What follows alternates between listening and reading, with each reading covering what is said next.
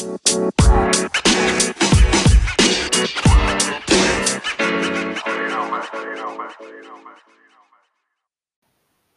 right, welcome back. We're going to read chapters 9 and 10 today. I'll read 9, put a break between them, and then do 10.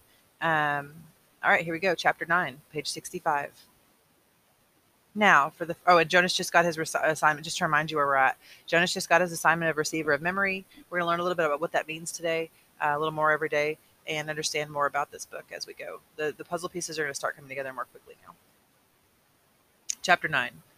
Now for the first time in his 12 years of life, Jonas felt separate, different. He remembered what the chief elder had said, that his training would be alone and apart. But his training had not even begun yet, and already upon leaving the auditorium, he felt the apartness. Holding the folder she gave him, he made his way through the throng, looking for his family unit and for Asher. People moved aside for him. They watched him. He thought he could hear whispers. "Ash," he called, spotting his friend near the rows of bicycles. "Ride back with me?" "Sure." Asher smiled his usual smile, friendly and familiar. But Jonas felt a moment of hesitation from his friend and uncertainty. "Congratulations," Asher said. "You too," Jonas replied. "It was really funny when she told about the smacks. You got more applause than almost anybody else." The other new 12s clustered nearby, placing their folders carefully into their carrying containers on the backs of their bikes. In each dwelling, tonight, they would be studying the instructions for the beginning of the training. Each night, for years, the children had memorized and required lessons for school, often yawning with boredom. Tonight, they would all begin eagerly to memorize the rules for their adult assignments. "Congratulations, Asher," someone called. Then that hesitation again. You too, Jonas." Asher and Jonas responded with congratulations to their groupmates. Jonas saw his parents watching him from the place where their own bicycles were waiting. Lily had already been strapped into her seat. He waved, they waved back, smiling, but he noticed that Lily was watching him solemnly, her thumb in her mouth. He rode directly to his dwelling, exchanging only small jokes and unimportant remarks with Asher. "See you in the morning, Recreation Director," he called, dismounting by his door as Asher continued on. "Right. See ya," Asher called back. Once again, there was just a moment when things weren't quite the same, weren't quite as they had always been through the long friendship. Perhaps he had imagined it. Things couldn't change. With Asher. The evening meal was quieter than usual. Lily chattered about plans for volunteer work. She would begin, she said, at the nurturing center, since she was already an expert at feeding Gabriel. "I know," she added quickly when her father gave her warning glance. "I won't mention his name. I know I'm not supposed to know his name." "I can't wait for tomorrow to come," she said happily. Jonas sighed uneasily. "I can," he muttered. "You've been greatly honored," his mother said. "Your father and I are very proud." "It's the most important job in the community," father said.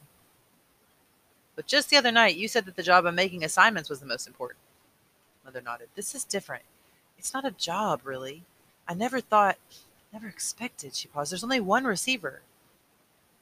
"But the chief elder said that they had made a selection before, but that it failed. What was she talking about?" Both of his parents hesitated. Finally, his father described the previous selection. "It was very much the same as it was today, Jonas. The same suspense as 111 had been passed over when the assignments were given. Then the announcement when they singled out the one." Jonas interrupted. "What was his name?" His mother replied, "Her, not his. It was a female. But we are never to speak the name or to use it again for a new child." Jonas was shocked. A name designated not to be spoken indicated the highest degree of disgrace. "What happened to her?" he asked nervously. But his parents looked blank. "We don't know," his father said uncomfortably. "We never saw her again." A silence fell over the room. They looked at each other. Finally, his mother, rising from the table, said, "You've been greatly honored, Jonas. Greatly honored." Okay, so this job, he's going to be alone and apart. He's going to have physical pain. The last receiver failed.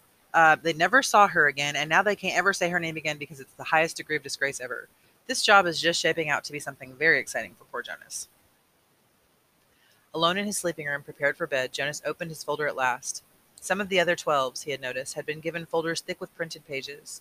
He imagined Benjamin, the scientific male in his group, beginning to read pages of rules and instructions with relish. He pictured Fiona smiling her gentle smile as she bent over the list of duties and methods that she would be required to learn in the days to come. But his own folder was startlingly close to empty. Inside there was only a single printed sheet. He read it twice. Okay, this is his rules. He's going to have 8 rules. Read them this first time, then he's going to go through them. Jonas, receiver of memory. Number 1. Go immediately at the end of school hours each day to the annex entrance behind the House of the Old and present yourself to the attendant. Number 2. Go immediately to your dwelling at the conclusion of training hours each day. Number 3. From this moment, you are exempted from rules governing rudeness. You may ask any question of any citizen, and you will receive answers. Number 4. Do not discuss your training with any other member of the community, including parents and elders. Number 5. From this moment, you are prohibited from dream-telling. Number 6. Except for illness or injury unrelated to your training, do not apply for any medication. Number 7. You are not permitted to apply for release. Number 8. You may lie. Jonas was stunned. What would happen to his friendships, his mindless hours of playing ball or riding his bike along the river? Those had been happy and vital times for him. Were they to be completely taken from him now? The simple logistics instructions, where to go and when, were expected. Every 12 had to be told, of course, where and how and when to report for training. But he was a little dismayed that his schedule left no time, apparently, for recreation.